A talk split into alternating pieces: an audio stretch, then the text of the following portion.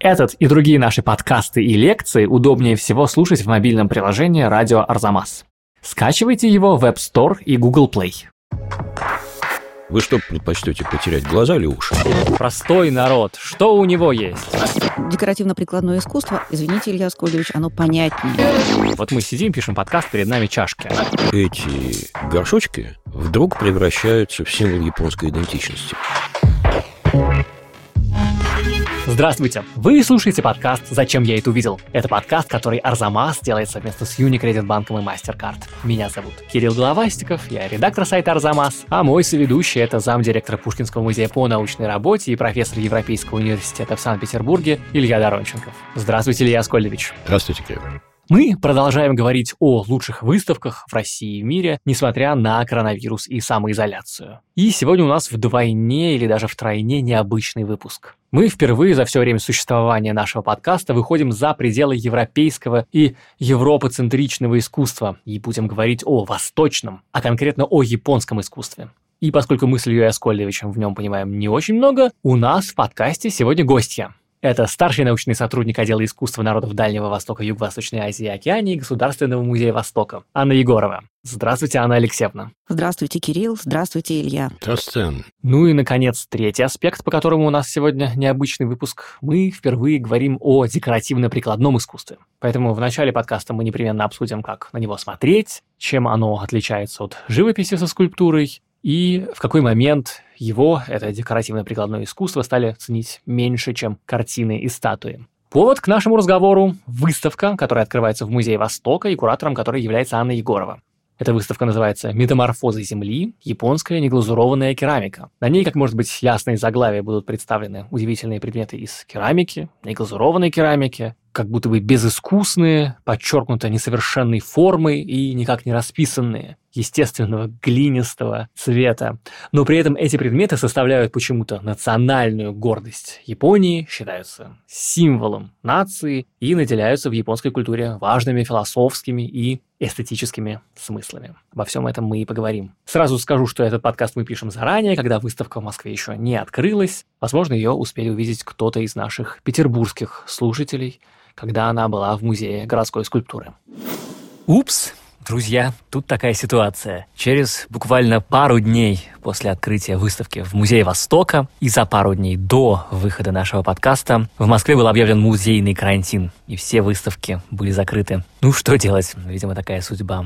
Пожалуйста, слушайте подкаст все равно. Он очень классный, и мы стараемся всегда делать подкасты для вас так, чтобы они были интересными и понятными без посещения выставок. Ну а если сильно повезет, то карантин закончится, когда выставка еще будет в России, и вы сможете ее увидеть. Простите и спасибо. Анна Алексеевна, у нас очень много вопросов. Для самого начала расскажите просто, что будет на выставке. Что это? Вазы, горшки, чаши? Что за керамика и какого времени? Ну, скажу вам сразу, что будет все вышеперечисленное. И горшки, и вазы, и чаши для чая, и плошки для риса, и тарелки для закусок, и арт-объекты. Они все будут объединены только одной идеей, они все будут представлять такой специфический тип японской керамики, как якисиме. Это не глазурованная керамика и не глазурованный фарфор. То есть вот они не покрыты такой блестящей стекловидной поверхностью, они не покрыты глазурью. Ну а по хронологическому охвату выставка, конечно, беспрецедентная. К нам приезжают предметы с XII века по 21. Приезжают из Японии? Да, они приезжают из Японии. Это выставка «Метаморфозы Земли», передвижная выставка. Она странствует по разным странам и городам. И вот, наконец, она доехала и до России. Ну, мы можем добавить, что она организована японским фондом. Слушайте, здесь для меня есть такая сложность. Прежде чем начать говорить о керамики в ее японском контексте уже как бы вдвойне экзотичным. Хочется немножко отступить на шаг назад и говорить просто о том, как мы вообще смотрим на керамику или вообще как мы смотрим на декоративно-прикладное искусство. Я редко хожу в музей декоративного прикладного искусства и по-хорошему понятия не имею, как на него смотреть и как на него смотрят другие люди. Илья Аскольдович, у вас есть хот-тейк по этому поводу? Я вот тоже побоюсь, честно говоря. Когда в Академии художеств я учился, то, в общем, как бы было ощущение, что это нечто такое вот именно что прикладное. Это то, что украшает, это то, что очень милое, красивое, забавное и какой-то такой камерно, камерной штучки. Вот я намеренно утрирую это понимание.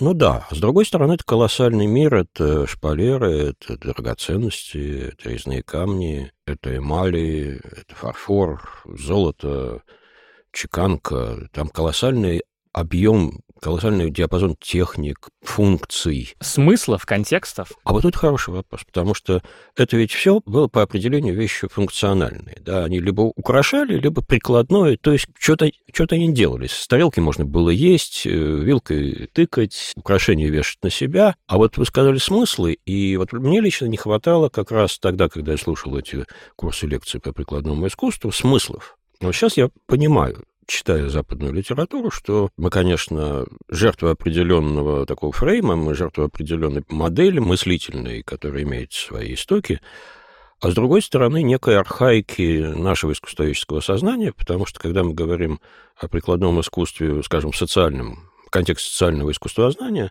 это может быть гораздо более интересно, чем анализ какой-нибудь живописи, где смыслы, ну, как бы торчат из нее в разные стороны. Вот есть, например, великолепная книга Кэти Скотт, английской искусствоведки, «Интерьер Рококо» называется. И она через анализ интерьера и декоративной системы этого стиля, она в сущности реконструирует социальную структуру французского общества и показывает взаимосвязи того, что мы привыкли считать, ну самым таким утонченным, ну самым прециозным и самым пустым стилем в истории искусства, как рококо. Я нарочно сейчас ругаюсь, потому что я этот стиль очень люблю. И вот это именно тот самый подход к э, истории искусства, который мне представляется продуктивным по части декоративно прикладным. Но я вспомню еще, например, книгу Марши Пойнтон «Социальная история драгоценных камней», например. Или... Звучит увлекательно. Да, или можно Наталья Сиповская книгу о русском фарфоре XVIII века вспомнить. В общем, у нас есть примеры. А что касается ситуации, при которой вот так получилось, мне кажется, что исток — это в большой степени дифференциация художеств во время Ренессанса века XVI. На высокие и низкие. Да, вот тот, кто был последний великий ювелир, это Бенедикт Челлини. Челлини да. Он, он мог сделать гениальную статую Персея, а мог салонку для Франциска Первого. И нашим, и вашим. И гордился он одновременно всем, и тем, и другим. Угу. Вот в какой-то момент, когда итальянское изобразительное искусство начало, во-первых, отслаивать себя от словесности и доказывать, что круче словесности, ну вот, допустим, Леонардо в этом сильно старался, это такой диспут Парагона, который протекал в течение XVI века, то есть сравнение различных искусств. Но оно начало расслаиваться и внутри себя. Искусство круче словесности, потому что оно как-то цельный образ, единомоментный, эмоциональный и как бы воздействующий. Наглядный, наглядный да. Главное, наглядный. Там своя логика. И, как Леонардо говорит, вы, допустим, сравнивая с поэзией или музыкой, вы что предпочтете, потерять глаза или уши? Угу, понятно. Уши, да? Все. Значит, искусство лучше. Но внутри изобразительного искусства тоже происходило свое разделение. Живопись и скульптура бодались, кто из них совершеннее. Челлини и Микеланджело считали, что скульптура. Леонардо, что живопись, не он один. Но это все так немножечко спускало вниз декоративное искусство, то, что сейчас называется декоративным искусством. И там логика, например, была такая. Ну вот смотрите, художник-ювелир работает с э, золотом. Он переливает золото, чеканит золото, что-то там с ним еще делает, а на выходе получается все равно золото. Угу. А живописец, когда он стирает свои краски, землю же, угу. это же все краски в основном земляные или перетирает лазурит в прах – а потом с помощью связующего превращает это все в картину, он действует как Господь Бог, он чудотворец. Да, была праха, земля, а получилась, значит, праха, да, а Мадонна. Иллюзия Иисус действительности. Христос. Укрытнее, чем ювелирному искусству. Угу. Ну и далее постепенно с э, структурированием иерархии художественной в эпоху великих академий в 17-18 веке, понятное дело, что вот остались ремесла, и остались высокие художества, которые, в свою очередь, боролись за то, что они достойны всяческого уважения, потому что художник все равно работает руками как ремесленник. Ну, и тут мы уйдем в совсем другую сторону. Я просто пытаюсь описать вот эту ситуацию, как так сложилось, что столь разнообразный и интересный мир вдруг оказался искусством номер два второго сорта. Но и был еще один момент. В XIX веке нации начали строить свою идентичность, Тут оказалось очень важным вот эти вот штучки из крестьянского быта. Ну да, потому что если ты хочешь состроить портрет своей нации как отдельный от других, ты должен, знаете, ну, вообще-то не на, не на обязательно элиту, которая вся франкоговорящая или что-нибудь такое, да, а на простой народ. Что у него есть? Вот э, именно что черпнуть у простого народа. Филантропка Елизавета Мамонтова и Елена Поленова путешествовали по окрестностям Абрамцева, когда это имение было куплено Мамонтовым для своей жены. И вдруг они открыли для себя красоту крестьянской резьбы народа. И дальше завертелось. В конце XIX века в подмосковном Абрамцеве находилась усадьба бизнесмена и мецената Савы Мамонтова, в которой тусовались и художники – Репин, Серов, Врубель и другие. Абрамцевский кружок интересовался не только традиционным искусством, но и декоративно-прикладным, народным, отражая стремление искусства модерна преобразить мир эстетически – в частности, художница Елена Поленова организовала в Абрамцеве столярно-резчицкую мастерскую, в которой учились и работали резчики из окрестных сел. И это был процесс общеевропейский. То есть, когда мы начали конструировать себя как русских, мы исходили не из франкоговорящей элиты, а вот из этого условного народа. А что воплощает дух народа? То, что народ производит руками, и у этого ремесленника нет имени. Да, да вот. что ему самому нравится. Да. И, повторюсь, это не только русский процесс. Мы его лучше знаем, потому что вот эти все вещи, вплоть до Фаберже, имитирующие русскость, они в большой степени принадлежат прикладному искусству. Вы сказали про Фаберже, это я сразу подхочу, потому что у меня сразу была следующая мысль, что вот есть представление о декоративном прикладном как втором искусстве, на полочку ниже находится, но это представление же, ну, как бы такое, оно у искусствоведов, мне кажется, да, или у снобов, скажем так, да, потому что есть ощущение, что публика-то, ну, как бы посетители музеев ногами любят декоративно-прикладное искусство? Или я путаю, что мне кажется, что на выставку дизайна, условно говоря, я ни в каком отрицательном смысле это не говорю, приходит много народу. Я могу путать? Нет, мне кажется, что вы совершенно правы, потому что декоративно-прикладное искусство, извините, Илья Скольдович, оно понятнее, угу. гораздо понятнее, чем живопись, э, чем скульптура, чем вот эти вот изящные искусства. Оно жизненное, оно человеческое. И очень часто вот на выставках, которые я посещаю, которые я делала, я замечала такую реакцию, когда приходят люди, ну, действительно очень часто женщины, которые смотрят, о, какая прелестная чашечка. Вот таким голосом, каким она бы это сказала в магазине, имея возможность эту чашечку немедленно приобрести. Но это не только женский подход, потому что есть и мужчины, которые и есть такие предметы. Это не только керамика и фарфор, это и металл художественный, и там, не знаю, кожа, дерево. Ковка, оружие. Ковка, оружие, оружие, да. Это вот сразу я вижу, как у посетителя мужчины начинают шевелиться пальцы, так, как будто бы он уже вот тянется в витрину за этим мечом или там, за этим предметом. И это совершенно понятно, потому что прикладное искусство апеллирует к очень бытовому физическому самоощущению человека. Оно этим подкупает, и, наверное, именно поэтому оно и вот так э, традиционно относится к второму разряду. Оно не интеллектуально и не, скажем так, отвлеченно эмоционально, не духовно, как бы мы сказали, а оно вот апеллирует к самым простым чувствам человека. Потрогать, попить, понюхать и использовать. Присвоить. Присвоить. Ну, конечно, использовать да. в своей жизни. Я как раз думаю о том, что, глядя на Рубинса в, где-нибудь в Венском музее, я не думаю, как бы этот Рубинс у меня на смотрелся. Да. У меня нет такой стены, как этот Рубинс, да? А, в... а вот малахитовые часы на каменной полке у вас бы неплохо Да, то ли дело. Или обновить парк своих доспехов, что-то давно. Что модно в этом сезоне среди доспехов.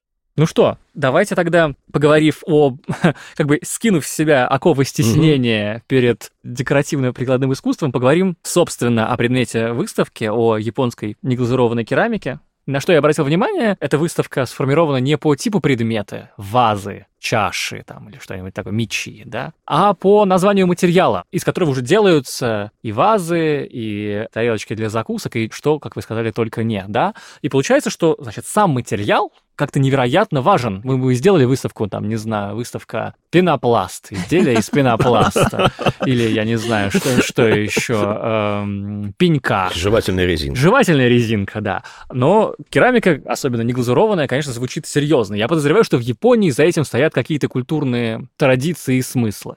Ну, за керамикой, в принципе, стоит очень много смыслов, которые просто в странах Запада, в европейски ориентированных странах, скажем так, они со временем размывались и терялись. Я вот просто напомню, что вообще керамика — это первый ритуальный сакральный материал. Мгм. Да, из чего делаются первые ритуальные сосуды древности? Это керамика. И более того, из чего сделан человек? Да в 90% мировых мифов человек делается из, Из земли, глины, из да, из грязи, земли. да, из глины. И, естественно, в древних культурах почитание керамики, оно связано не только с тем, что это очень удобный материал для создания функционального предмета, но и потому, что это предмет, из которого делались сосуды и предметы ритуального назначения. И в Японии это было так же, и когда соседний Китай уже почитал бронзу сакральным материалом культа, Япония еще использовала именно глину для создания ритуальных сосудов. Это доисторические эпохи, это фактически до VI века новой эры. Вот в Японии керамика все еще продолжала В дикой провинциальной Японии. ну, Япония это вообще, конечно, удаленный регион, и это с точки зрения Китая просто варварский регион. Это такие окраины Дальнего Востока. И, конечно, Япония несколько отставала от Китая вот в этом цивилизационном развитии, серьезно отставала. Но что, в общем-то, и позволило очень многие какие-то явления в Японии сохранить с более древних времен и такую преемственность. Ну вот это дико интересно, потому что, с одной стороны, керамика — это же жутко практично, очень удобно. Вот мы сидим, пишем подкаст, перед нами чашки. А с другой стороны, это дико практичная, полезная, понятная вещь оказывается суперсакральной просто по своей истории, да, и с- не говорю уж о том, что человека, значит, вылепили из глины в большинстве мифологий. С одной стороны, распространенность и практичность, с другой стороны, сакральность. Как это, этот парадокс как бы уживается, как с ним работает японская культура? Ну, вы знаете, Кирилл, история японской керамики, она необычайно драматична. Было бы все очень просто, если бы вот как все началось в доисторические времена, так бы оно, значит, неразрывно, непрерывно развивалось в Японии. Этого не случилось. И, в общем, когда приходят новые материалы, когда приходят новые материалы сакрального, сакральной пластики, буддийской, появляется бронзовая скульптура, м, появляется скульптура из сухого лака, появляются моды на металлические изделия в придворных кругах. Когда это новая мода? Какие это хронологические Ам, рамки? Ну, скажем так, да, появление буддизма, принятие буддизма в Японии это около VI века, это VI век новой эры. И, в общем, с этого момента вот эта континентальная культура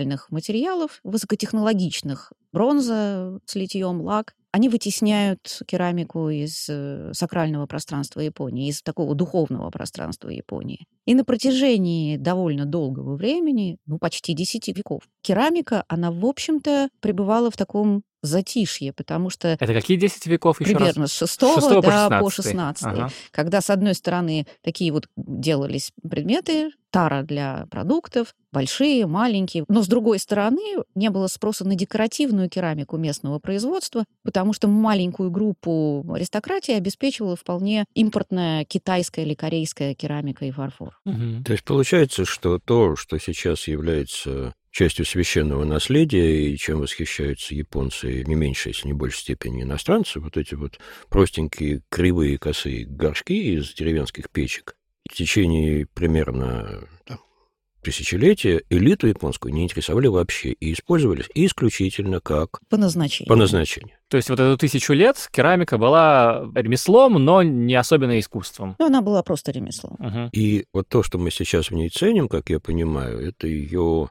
неповторимость ее формы, например. Поставил два одинаковых как бы горшка в печку, вылезли два абсолютно разных, не похожих друг на друга ни по форме, ни по цвету. Это полное отсутствие симметрии. Это вот то, во что мы сейчас вчитываем всевозможный дзен, это был просто результатом несовершенной технологии. Это результат несовершенной технологии, и это отношение, отношение вот этих ремесленников к тому продукту, который они делают. Это не наплевательское отношение. Это не то, что им не хотелось сделать их лучше. Да? э, Ну, во-первых, они не всегда умели, а во-вторых, все-таки в японской культуре присутствует такое, знаете, какое-то дружеское отношение к предмету, предметам, которые тебя окружают. Японцы не очень требовательны были к этим предметам, но зато умели их наделять некой индивидуальностью и персональностью, в которой эта асимметрия, неправильность и кривизна — это не недостатки, а некие свойства характера предмета, которые расцениваются как его уникальность. Так, а давайте поговорим, откуда берется эта кривизна и неидеальность. Это уже в названии же есть, да? Она не глазурованная, Не из чего глазурованная. следует, что она была обожжена в огне, печи, после чего не покрыто ничем и сразу отправлено в дело, собственно. А как ее можно использовать, если нет глазури? Нет, это ее можно прекрасно использовать, потому что вот именно это понятие якисиме, которое переводится как э, высокотемпературный обжиг или обжиг, дающий глине затвердеть, он обеспечивает водонепроницаемость этого черепка. Там обжиг шел в течение нескольких недель при температуре до 1000 градусов по Цельсию. Ого. И вот за это чудовищное время происходило спекание глины до такого состояния, что ее можно было использовать и без всякой глазури. Но и именно вот во время этого обжига как раз и происходили многие изменения, которые придавали индивидуальность этому предмету. Это искривление формы, это и оседание пепла на поверхности, и этот оплавляющийся пепел, он давал какие-то нерегулярные пятна, естественную глазурь, какие-то совершенно непредсказуемые декоративные эффекты, которые действительно каждому предмету придавали какое-то индивидуальное очарование. Но для японцев вот технология, именно технология неглазурованного обжига, она собирает эту группу якисиме. Поэтому на выставке и фарфор, и керамика разных форм. Ну вот мне интересно здесь, как человеку, который скорее на смысл заточен, чем на технологии, хотя я прекрасно понимаю, что смысл очень часто и диктуется технологией. Вот в какой момент эти, ну, в глухой провинции у моря произведенные горшочки вдруг превращаются в символ японской идентичности. Почему-то вдруг элита начинает сходить по ним с ума. И теперь мы живем с этим, и вот мы их уже не воспринимаем как что-то, что делается, ну, чтобы саке вечером выпить э, у камелька. Ну и саке тоже обязательно. Без этого никак. Но, как я уже сказала, действительно все еще сложнее, потому что это происходило в несколько этапов. И, наверное, важнейшим этапом такого вхождения этой дикой... Как говорите, это, вы имеете в виду, Я происходит эстетизация, сознательная как бы, или бессознательная, правильно, неважно, правильно. эстетизация да. того, что еще вчера было прикладным, из чего пили саке у камелька, а сейчас оно становится каким-то одухотворенным. Возможно, есть что-то философское, у японцев всегда есть что-то философское, а также Безусловно. оно становится нашим национальным, вероятно. А, да, все это, все, что вы перечислили, вот это новое видение старой керамики и, соответственно, потребность в новой керамике аналогичного толка, оно происходит э, во второй половине XVI века, когда в Японии начинает складываться то, что мы сейчас знаем как чайная церемония, японская чайная церемония. Ну а многие мои коллеги, они предпочитают все-таки понятие чайное действо, потому что здесь все-таки не сколько церемония с такой заученной последовательностью действий, сколько искусство создания этого пространства гармонии с поэзией, чаем, философией и так далее. Чайное действо действительно очень насыщено философскими идеями. Отчасти эти философские идеи почерпнуты из дзен-буддизма, и вот это формирование, оно требовало, естественно, и осмысления утвари, которая используется в э, этих чайных встречах. И Сен Норикю, великий чайный мастер второй половины XVI века, он завершает эту революцию чайного действия второй половины XVI века тем, что он отказывается от э, иноземной, преимущественно китайской керамики и фарфора в чайной встрече.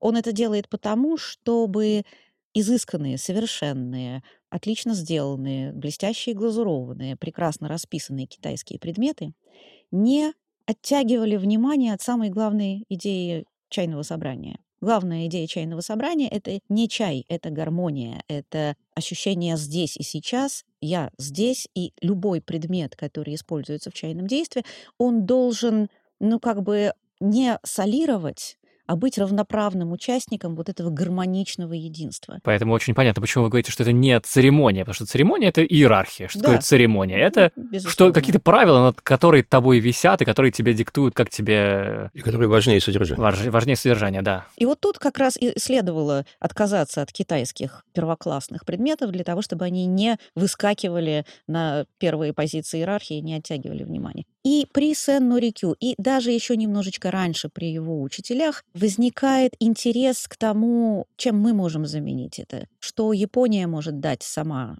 чайному действию из утвари.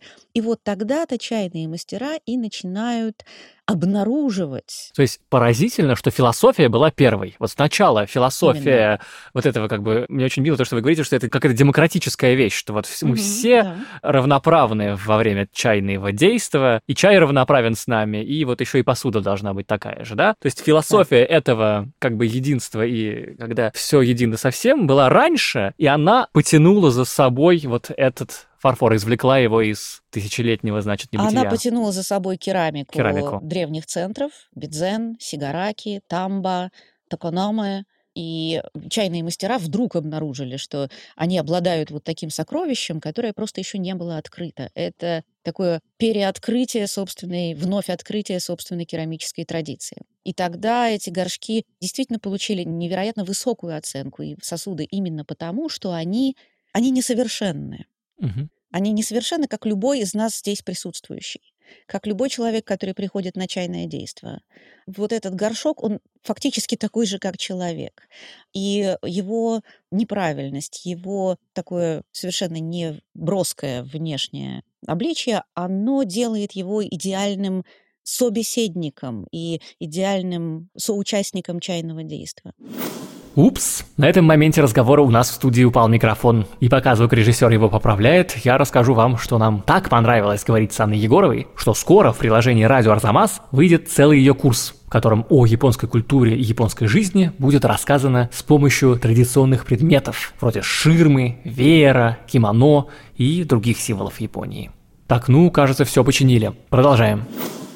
И в результате вот эта неглазурованная старая керамика, керамика старых печей, она стала очень важным участником, равноправным участником чайного действия, и таким образом чай подтолкнул керамистов э, поддерживать и продолжать производство, открывать новые производства, разные керамики, и в том числе неглазурованные. И вот пока чайная церемония обладала авторитетом и силой, и неглазурованная керамика для чая была чрезвычайно востребованной и даже драгоценной. Да? То есть здесь интересно то, что эта вещь становится ценнее самой себя. Угу. Когда вещь, которая, в общем-то, стоит на базаре копейки, и в ней можно хранить э, соевый соус, но она в контексте чайной культуры приобретает э, новую эстетическую ценность, философскую ценность и, соответственно, и материальную ценность, потому что вот эти старые горшки начинают продаваться за невероятные суммы денег среди чайных мастеров и любителей чая. То есть, как это нередко бывает, спрос на простоту и дикость рождается в рафинированной элите. Угу, Безусловно. Да.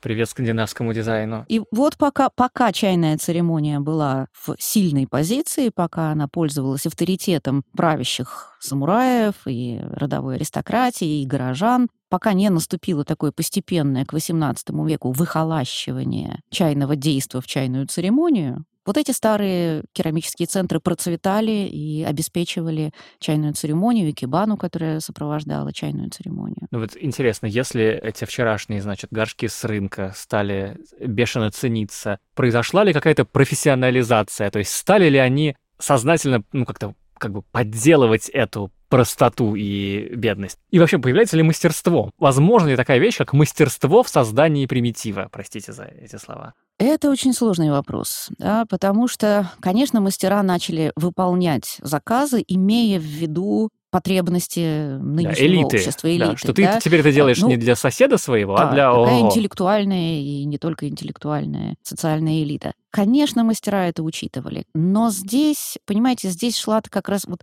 шло соревнование в непритязательности. И, кстати, очень многие чайные мастера 17 века, они уже жаловались, что вот купил я у мастера горшок для чистой воды, которая используется в действии, и я купил и смотрю, что вот, а он-то не, не настоящий, он не природный, его же специально смяли. Я вот угу. чувствую, что что-то здесь не так. Здесь уже не такая первозданная простота и непритязательность вещи, а нарочитая. То есть прерывание совершенства — это результат очень примитивной технологии, там же гончарного круга даже не было. Да, как правило, без а, гончарного круга. А потом эта простота и примитивность уже начинает как бы вымучиваться из, материала. Да, она становится такой этим женесеква, то, зачем мы гонимся, то, то чего как надо ухватить непонятно как из воздуха. Ну вот э, то, что касается чайной традиции именно чайного действия, то, что называется чану-ю или путь чая. Вот так это и развивалось. И, конечно, поздние вещи, их уже можно узнать по такой я бы сказала, элегантной небрежности, да, элегантной непринужденности. Знаете, о чем я думаю буквально с начала нашего подкаста? Может быть, вы видели, в, допустим, в каких-нибудь магазинах при музеях, каких-нибудь дизайнерских магазинах, где всякие классные вещи продаются. Мерч. Мерч разный, да? Во многих я видел, и у меня даже у самого были когда-то такие стаканчики, которые сделаны как будто это пластиковый стаканчик, Смятый. При этом смятый, да? да? да, да. Но потом ты трогаешь, и ты понимаешь, что это не, не пластик смятый невесомый, а это нормальная чашка керамическая, да? И каждый из них еще выглядит индивидуально. Я не знаю, сколько их там типов было в этой, значит, какого-то гениального дизайнера из МОМа или откуда-то, который придумал это, да? Но это производило, конечно, совершенно феноменальное впечатление. Ну, вот эта идея смятой формы, она будет вообще потом японцев преследовать очень долго. Но, правда, опять же, для этого нужно было еще раз возродиться японской керамике. Потому что я не случайно сказала о том, что вот все это продолжалось, пока церемония чая была авторитетна и сильна. Но ведь происходит и упадок чайного действия. Более того, происходит упадок мастерских, когда мастерские уже не производят керамику вот этих старых типов, они, наоборот, стараются ее совершенствовать для того, чтобы угодить уже другим слоям населения, богатым горожанам, которые уже любят более гладкие вещи, более симметричные, более, ну, скажем, такие умеренные да, никакие, не, не столь индивидуальные. Потому что происходит выхолащивание вот этой философии действительно общего дела, когда вы едины с чаем и с чашкой, да. И главное, с э, гостем. И с гостем, ну, Безусловно, да. но тут еще надо иметь в виду, что постепенно, медленно менялись бытовые привычки японцев. Все-таки керамика стала распространяться на большее число людей, на, на более широкие круги населения. Появилось активное городское население, которое стало активно развиваться и богатеть с XVII века.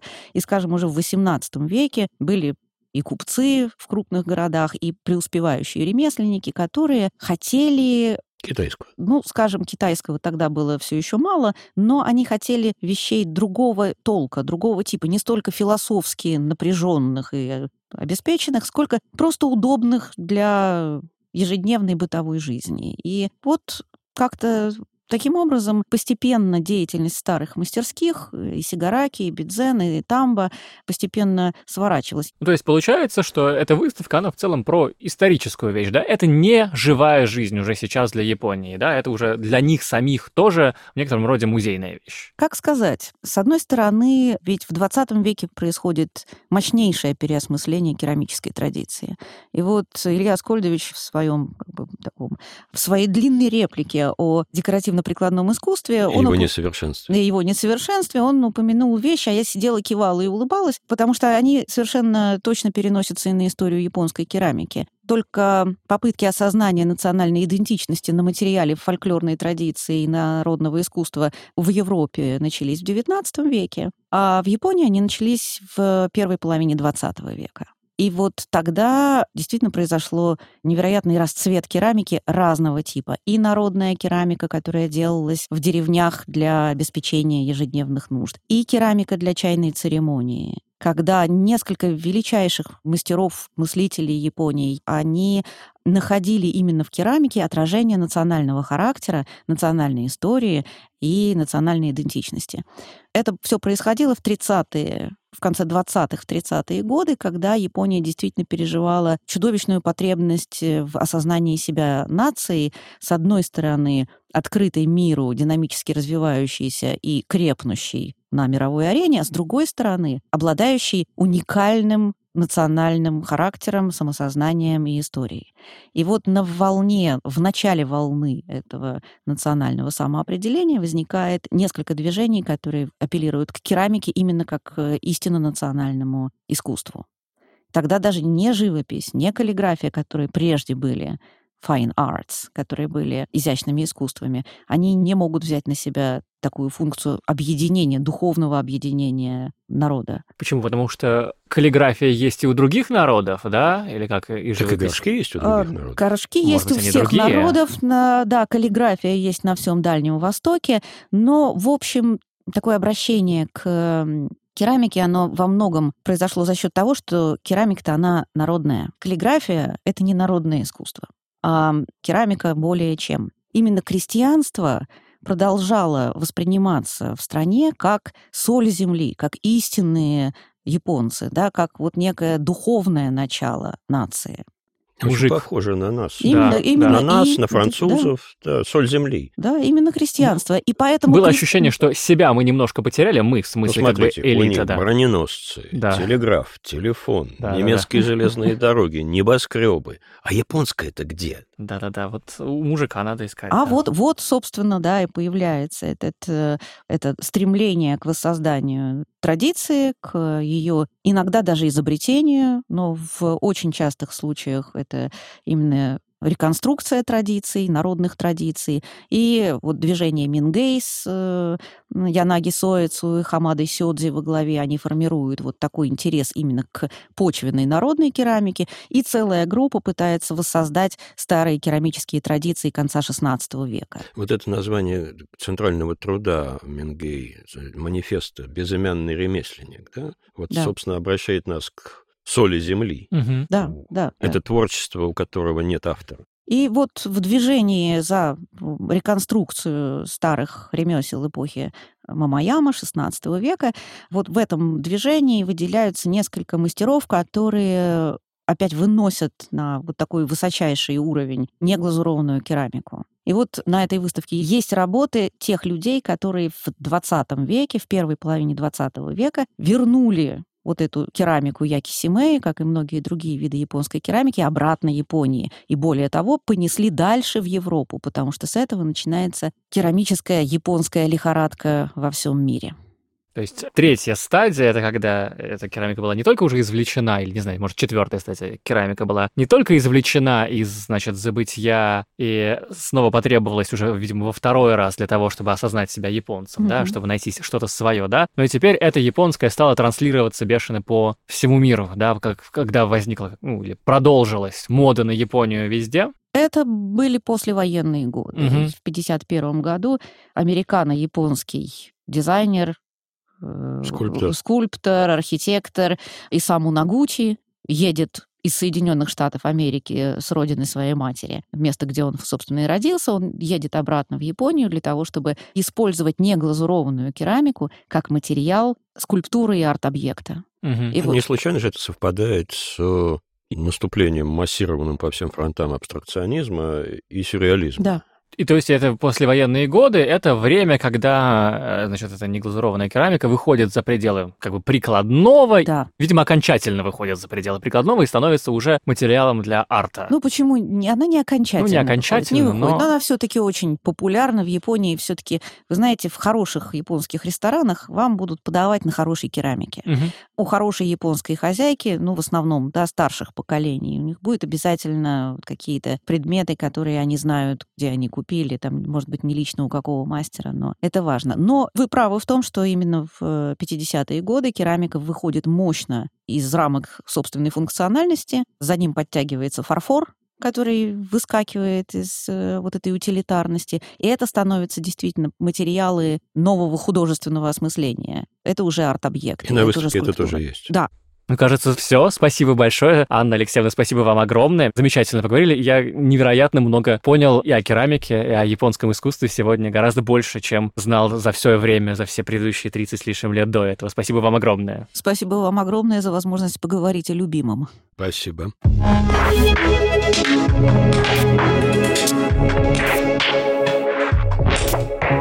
Не могу не напомнить, что пока вы ждете курса Анны Егоровой, вы можете переслушать или пересмотреть курс о Японии, который нам прочитал замечательный ученый Александр Мещеряков. Ищите его курс «Как понять Японию» бесплатно в приложении «Радио Арзамас», у нас на сайте или на YouTube. Ну, а теперь переходим к вашим вопросам, которые вы отправляете на адрес арзамас, собака, arzamas.academy с темой «Вопрос в подкаст». Зачем я это увидел? Итак, Илья Скольдович, пользователь Инстаграма Алексей спрашивает нас и, наверное, весь мир. Мне кажется, у этого пользователя очень понятная интонация. Может мне кто-нибудь объяснить, в чем суть натюрморта как жанра, в чем его содержание? Существует ведь множество других жанров, в которых есть некоторое содержание, передающее дух времени, атмосферу, взгляд на события тех дней, быт и многое другое. А в чем суть трех апельсинов и стакана воды на картине, не совсем понятно. Ну что скажете, в чем суть натюрморта как жанра? Двумя словами я бы не объяснил. Надо двумя словами. Мертвая натура. Это комментарий в Инстаграме, так что вы понимаете, там ну, не до этого самого. Мертвая натура или тихая жизнь, да, вот как, собственно, есть два термина, определяющих это явление. Да, тихая жизнь по-английски, например, still life. Still life или stilleben, да. Да, по-немецки. И голландски. И мертвая натура да. по-французски, по-русски. В общем, можно очень много наговорить вокруг этих двух определений, потому что, как вы понимаете, они абсолютно противоположны. С одной стороны, концентрация на медленном и неявном существовании того, на что мы смотрим, а с другой стороны... Да, тихая жизнь — это жизнь того, на что мы не... то, что не живет обычно, то, что как бы жизнь предмета, да, жизнь... Ну, с другой стороны, в натюрморт постоянно проникает какая-нибудь кошка, которая норовит украсть рыбу со стола, муха на яблоке, там какой-нибудь персонаж на заднем плане, допустим, торговка, раскладывающая битую дичь на прилавке. Ну, смотрите, простых объяснений я не вижу. Натюрморт появляется примерно в 16 конце 16 начале 17 века. В 15 веке художники начинают интересоваться какими-то там предметами, но эти предметы инкорпорированы в большую повествовательную композицию. Ну да, то есть Натюрморт... если какая-то еда, которая у Христа на столе в Эммаусе. Совершенно верно, да. А в какой-то момент, этот момент совпадает с искусством барокко, в общем, с начала 17 столетия, взгляд, и этот процесс мы обычно связываем с творчеством Караваджо, вдруг фокусируется да, из многофигурной повествовательной композиции, на которую мы смотрим с некой космической точки зрения, мы вдруг переселяемся в крупнофигурную историю, где рассказ редуцирован до трех-четырех фигур, и кажется, что мы стоим и пялимся просто вот с уровня вытянутой руки. Это вот Караванш, при этом еще удар света. И эта новая оптика, она радикально меняет живопись. И не случайно, наверное, Караваджо по традиции считается создателем первого натюрморта, вот корзина с фруктами, угу. которая там даже яблоко такое червивое, там мух, по-моему, сидит, и разных других. Есть конфликт. Есть динамика, ага. есть время внутреннее, потому что одно дело совершенно сферический конь в вакууме, сферическое яблоко в вакууме на какой-нибудь композиции эпохи Квадрачанта или XVI века, идеальное яблоко. А здесь яблоко, тронутое тлением. И вот тут можно отталкиваться от этого яблока и двигаться в разных направлениях. Но что я хотел бы сказать? Европейская живопись, она про две вещи. Вот классическая фигуративная. Она про иллюзию, и она про рассказ. Угу.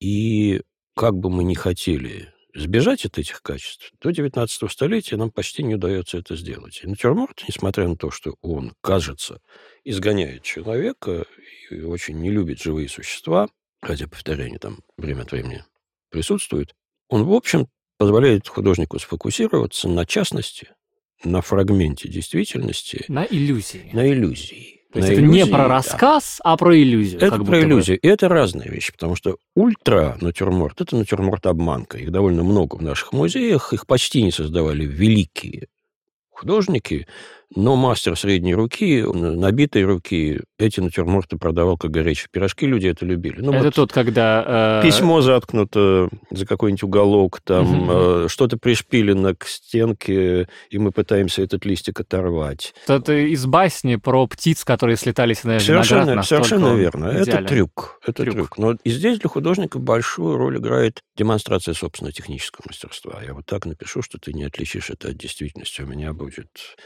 серебряный сосуд блестеть, лимонная кожура, свисающая с очищенного лимона, будет такая пупырчатая, как будто я трогаю этот лимон. Это для э, живописца классической эпохи демонстрация технического мастерства, до неотличимости от действительности, это крайне важная задача. Вот в этом смысле я очень люблю натюрморт с черепами, потому что они как раз очень показательны. С одной стороны, череп это ведь, мы уже говорили в нашем подкасте, это самая сложная форма, которую придумала природа. Угу. Обратите внимание, что нет-нет, они его перевернут как-нибудь так, что мы глазниц не видим, а видим то, что там, где череп крепится к позвоночнику, да. а там вообще космос. Угу. А с другой Мертвая стороны... природа, самая настоящая. Самая настоящая мертвая природа. А с другой стороны, мы никуда не денемся от того, что череп абсолютно повествовательная штука, потому что череп — это про смерть. Ну да, череп, череп — это, это голова, ванитас, иллюзия голова, щиты, идея щиты. Да, и это идея приходящего человеческого бытия, все там будем. Угу. И это одна из литературных тем. Здесь мы подходим ко второй особенности классического европейского искусства, это рассказ. Собственно, я натюрморт классической эпохи рассматриваю в этом балансе между «ух, как я могу», угу. а я вам историю расскажу, которую, которую в глаза не бросится. Ну, известно. Аллегорическую. Да, совершенно верно. Причем аллегория может быть как очевидно считываемая в случае с Ванитас, череп, э, зеркало. Игральные карты. Игральные карты, цветы увядающие, фрукты, тронутые тлением и так далее. Да, свеча потухшая. Свеча потухшая. И все это будет по отдельности круто написано так, что ты не отличишь это от реальности в идеале. А с другой стороны, это все будет складываться в какую-то нравоучительную историю. Но одно время было очень популярно среди искусствоведов повторять, что, вот, например, замечательные голландские завтраки там с ветчиной, которая сочится такой вот слезой, угу. с Устрицы устрицами, булками. Это, в общем, тоже размышления о сдержанности. Особенно это хорошо звучало в советские годы, когда ветчину нужно было добывать э, с особыми ухищрениями. Но равно это, безусловно, определенный такой тренинг, да, Любой, Перед большим любой делом. художник, обучаясь пишет натюрморт. Угу. Поэтому это такое массовое. Вот в смысле, когда ты в голландском музее смотришь на 600 восхитительных, причем натюрмортов, потрясающих, да, ты обычно не я знаешь... Думаю, а я думаю, Кирилл, здесь не тренировка. Здесь вопрос запроса. Да, Голланд... люди хотят, чтобы у меня дома висело да. красивые цветы с До фруктами. сих пор же вешают натюрморт с цветами, натюрморт с э, пищей. Это все, ну, во всех современных ресторанах заменили плазмы, но обратите внимание, что на этих плазмах ведь тоже повара готовят что-нибудь mm-hmm. и демонстрируют нам красиво приготовленную еду. Вот вам натюрморт в современном мире. Но в какой-то момент ситуация с натюрмортом, по-моему, осложнилась, проблематизировалась, потому что если есть в XVIII веке по-настоящему великий живописец, это Жан-Батист Семен Шарден, который пишет натюрморты, являющиеся абсолютно интерпретационной катастрофой. Угу. Потому что Дидро, отец художественной критики, который очень любил Шардена, он разбивался как литератор об него, как муха о стекло, потому что он в какой-то момент сказал, ну, если, чтобы получить натюрморт Шардена, нужно взять те вещи, которые он пишет, и поставить их в том же порядке. Все.